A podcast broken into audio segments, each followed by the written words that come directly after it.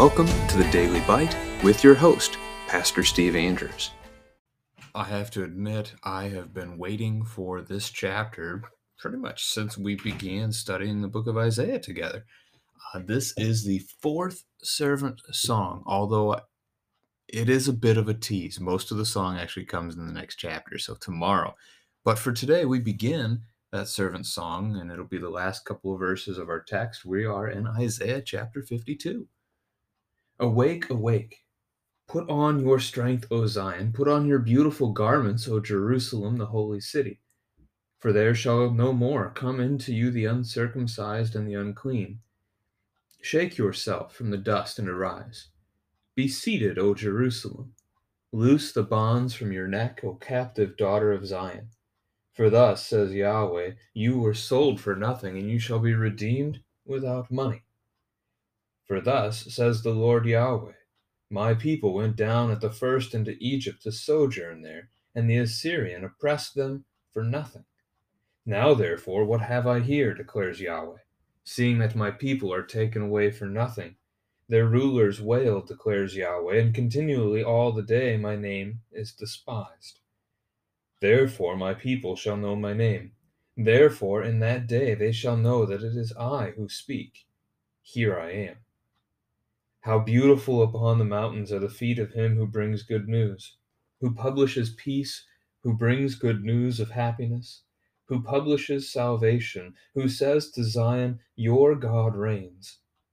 The voice of your watchmen they lift up their voice, together they sing for joy. For eye to eye they see the return of Yahweh to Zion. Break forth together into singing, you waste places of Jerusalem. For Yahweh has comforted his people, he has redeemed Jerusalem. Yahweh has bared his holy arm before the eyes of all the nations, and all the ends of the earth shall see the salvation of our God. Depart, depart, go out from there, touch no unclean thing, go out from the midst of her Purify yourselves, you who bear the vessels of Yahweh. For you shall not go out in haste, and you shall not go in flight. For Yahweh will go before you, and the God of Israel will be your rear guard. Behold, my servant shall act wisely. He shall be high and lifted up, and shall be exalted. As many were astonished at you, his appearance was so marred, beyond human semblance, and his form beyond that of the children of mankind. So shall he sprinkle many nations. Kings shall shut their mouths because of him. For that which has not been told them they see, and that which they have not heard they understand. This is the word of the Lord. So again, this chapter begins with a, a call of God, awake, awake, for Israel to repent. Now we can ask our, our children, what is this strength that God is encouraging his people to put on? I'm going to point you to this being Ephesians chapter 6. Paul in Ephesians 6 tells us to put on the armor of God, and then you have the six different pieces of equipment that you would think of a soldier wearing the helmet, the sword, the shield, the chest plate, etc. The belt and the boots. I guess I should just name them all. But each of those six pieces that Paul describes references a prophecy about Jesus from the book of Isaiah. And it's actually five of the six. The shield is not an Isaiah prophecy about the Christ. However, it is a very well attested to idea about God Himself being our shield. You can find that in several Old Testament sections, kind of including without the word itself here in verse 12, uh, that God would be our rear guard. But all of those things end up being prophecies about Jesus. So here, put on your strength, O Zion. God is telling his people to look to him. He is their strength. Jesus is our salvation. Jesus is our strength. We know that today. He is calling his people at this time to look to him and not to another. Put on your beautiful garments. It's compared to wearing the sackcloth and mourning that they had been told to wear before. They're no longer to mourn. Now they are to celebrate and to rejoice. The end of verse 1 that no uncircumcised, no unclean would come in. This is a reference to the non believers those who are not a part of the kingdom of God, those who are just the sinners uh, who oppose him. This is a foreshadowing of paradise. No sin will, will come upon us in that place. Verse 2 uh, to loose the bonds of our neck from our neck is a reference to sin, and a reference to death. Uh, for Israel in particular, here, Judah in particular, it is a reference to the Babylonian captivity. They are being freed from that slavery, they are being sent home. Verse 3 uh, God gained nothing in the discipline of his people. They were sent off into exile, and there was no gain for God in that. Sold for nothing. Now they'll be redeemed without money. So it wasn't for money that they were sold, and now it's not for money that they are redeemed. And so this is true of Cyrus, of Persia freeing Judah, but it's also true all the more and when it comes to us, to the fullness of the church, not just to the, the people of the Old Testament, but to the fullness of the church. Ask your kids this one. They should know this.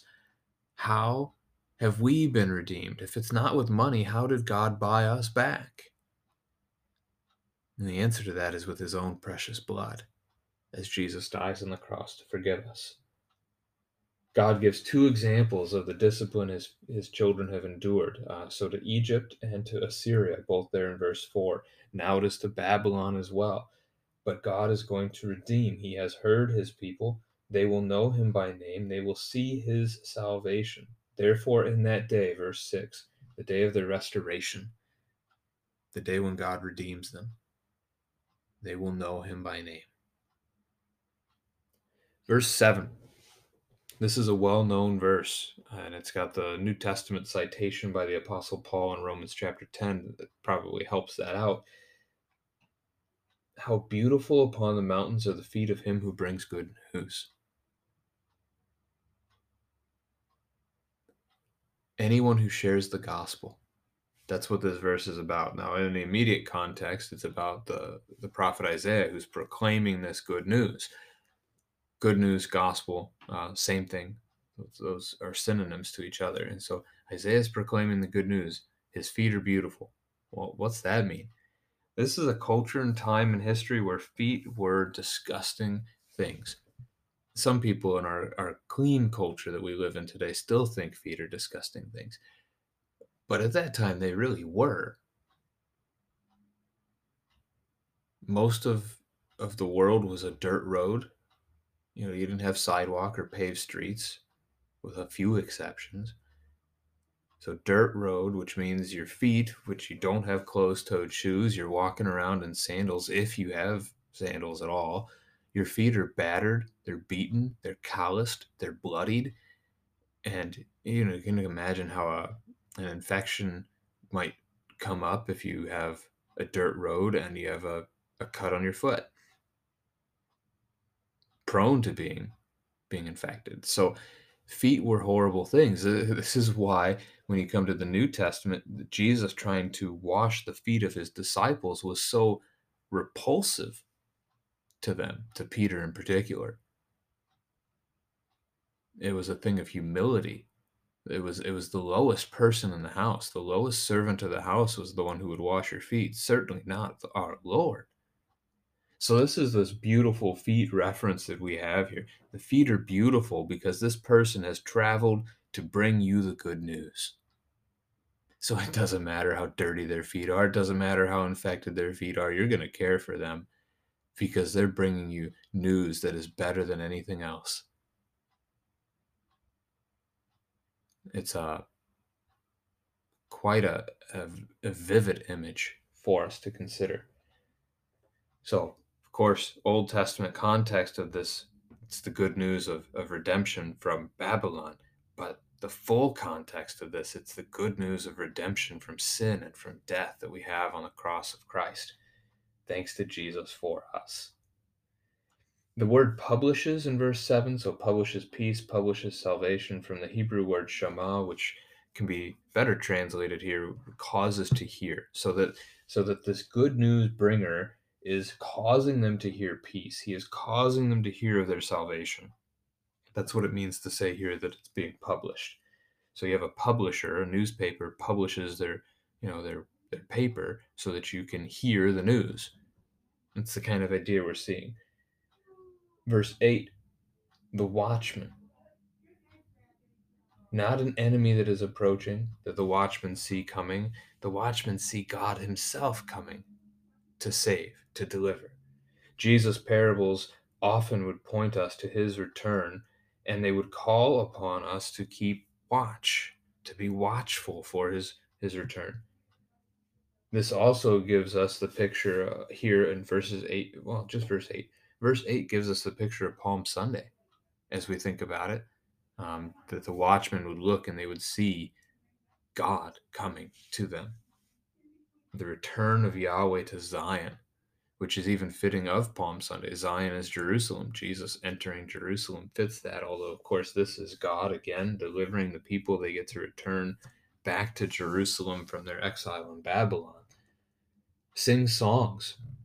Uh, the old church songs were so filled with the things God had done for his people. Many of our hymns, thankfully, still do that kind of a, a thing, but to be able to to teach, to learn, to use music to learn what God has done for us was was a goal of the church for a very long time. God has comforted, God has redeemed his people.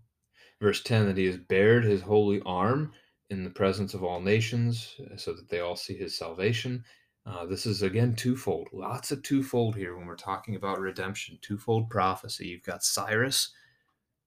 Cyrus is the the holy arm in verse ten. The immediate context. He is the one that God would use to bring deliverance. But ultimately, it's Jesus. Jesus is the arm of the Lord who delivers all people all time from their sins. And so that doubles down as we get to the second part of the verse.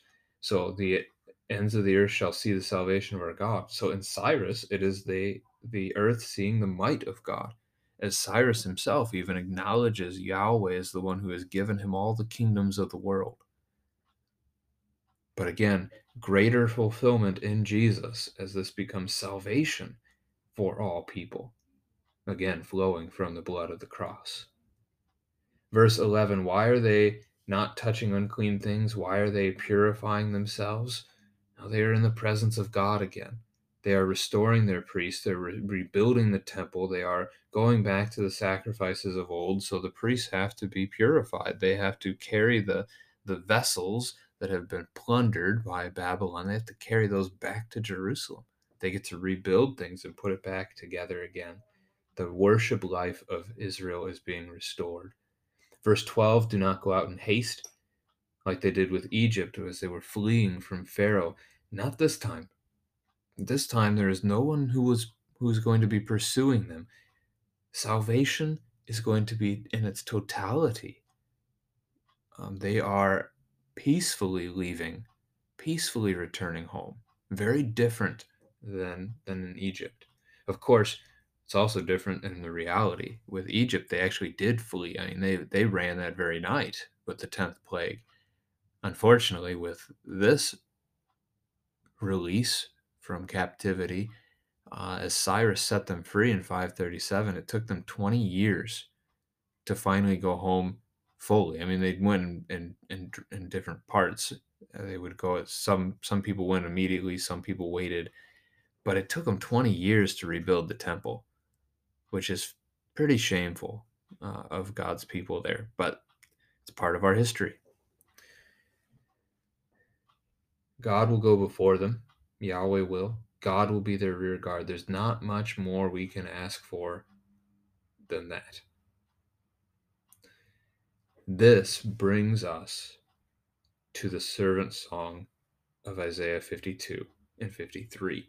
Now, this is the final one of the four servant songs, and it is the boldest the clearest of the songs. However, unfortunately for us, in terms of this podcast, just doing a chapter a day, it is a tease.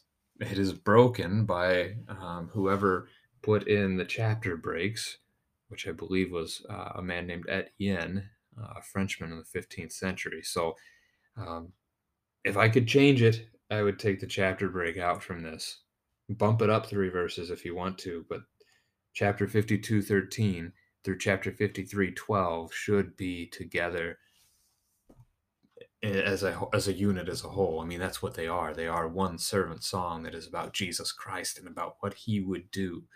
Uh, we'll talk about the boldness of this servant song tomorrow because it gets bolder in the later verses. But we'll cover verses 13 through 15 because that's part of our text for the day. So again, God's servant, my servant, Jesus, is going to act wisely, so there will be no fault in him. He's going to to serve the Lord righteously he shall be high and lifted up. No, that's the cross. As he is lifted up for the world to see, he is glorified. So that connects back again to verse 10 the ends of the earth shall see the salvation of our God. Jesus, the servant, is lifted up for all to see. It's John chapter 3, verse, I think it's 14. Uh, just as the serpent was lifted up on the pole by Moses in the wilderness, so the Son of Man must also be lifted up.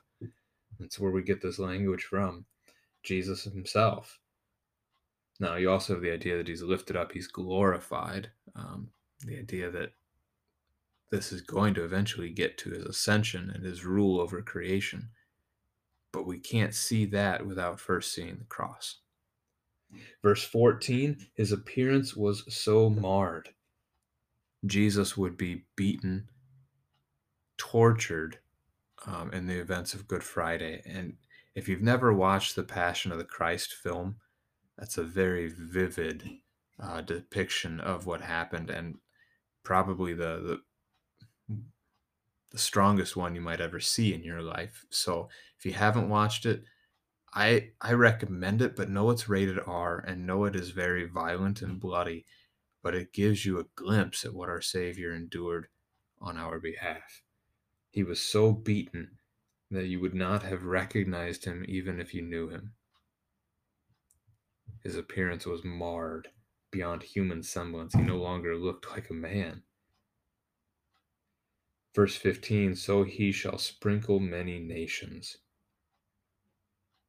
The blood of Christ is on us all.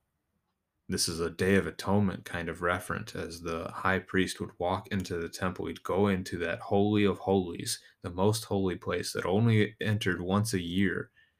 He would take the blood of atonement from the sacrifice and he would sprinkle it on the holy thing of god the ark of the covenant for the forgiveness of sins jesus his blood is going to be poured out on all of us covering us, making us the holy things of God, which is interesting as you think of the context of Good Friday and the Jewish crowds chanting, Let his blood be on us and on our children.